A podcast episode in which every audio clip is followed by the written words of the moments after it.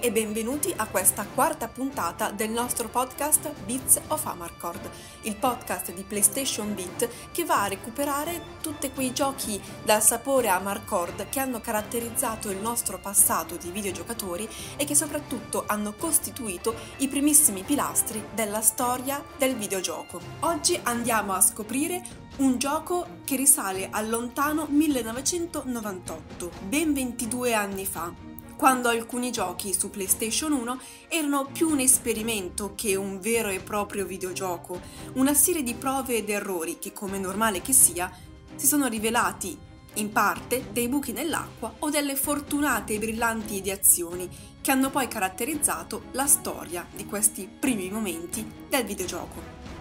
In questo caso parliamo di una piccola grande perla che ritroviamo ora negli angoli dedicati al retro gaming di parecchie fiere a tema videoludico, a dimostrazione di quanto questo titolo abbia saputo appassionare il pubblico di giocatori dell'epoca e che oggi ancora lo ricordano con grande affetto. Parliamo di Kula World, meglio noto come il gioco del pallone alla spiaggia, quel gioco dove appunto il protagonista era un pallone dagli spicchi colorati che doveva semplicemente scorrere per diversi percorsi in una sorta di puzzle game e cercare chiaramente di non cadere nel vuoto, al fine di non cascare letteralmente nel game over.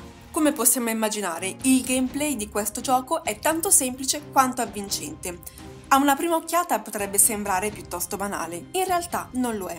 Lo scopo del gioco è di guidare Kula, questa palla da spiaggia coloratissima, attraverso diversi livelli, durante i quali dobbiamo trovare un numero variabile di chiavi per sbloccare la porta di uscita e raggiungerla soprattutto prima che il tempo finisca.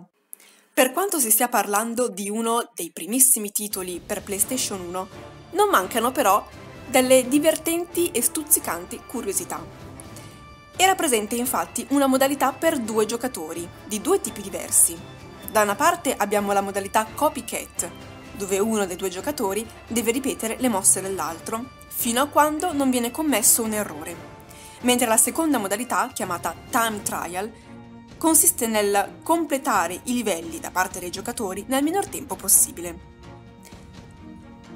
Si tratta quindi di una sorta di Tetris in tre dimensioni, Kula World ha saputo sempre parlare ai giocatori dell'epoca per le somiglianze con questo titolo e quindi riuscire a coinvolgerli grazie ai parallelismi con Tetris, introducendo però un'innovativa caratteristica. Oltre alle tre dimensioni, infatti, abbiamo anche la possibilità di incappare in tanti ostacoli diversi, motivo per cui alla sua uscita Kula World riuscì ad attirare su di sé molte delle attenzioni della critica e degli appassionati dimostrandosi dunque un nuovo modello di un genere classico, il puzzle game. Non mancano poi le curiosità legate alla localizzazione di questo gioco. Il titolo infatti non è uguale in tutti gli stati, come spesso succede.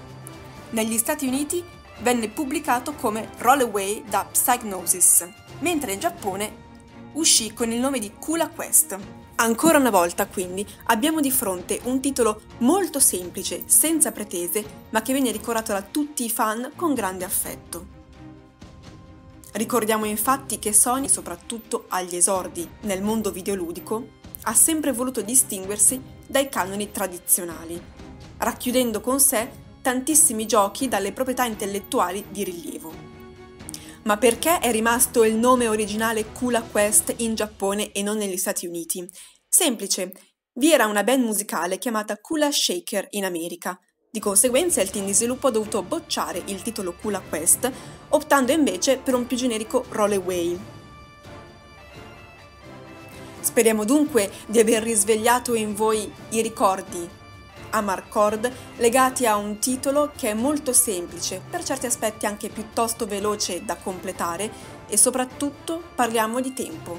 Il tempo che è una risorsa veramente limitata a disposizione in questo gioco, ma che, come vediamo, dall'altro lato ha fatto sì che ancora oggi possiamo ricordare questo gioco, proprio a dispetto del tempo che è passato. Chiudiamo allora questo quarto episodio di Beats of Amarcord e vi ricordiamo che potete ascoltarci su Anchor, Spotify e che Trovate tutte le notizie di PlayStation Beat sul sito playstationbeat.com e sui nostri canali social, Facebook, Twitter e Instagram. Ciao a tutti cari ascoltatori e alla prossima puntata di Beats of Amarcord!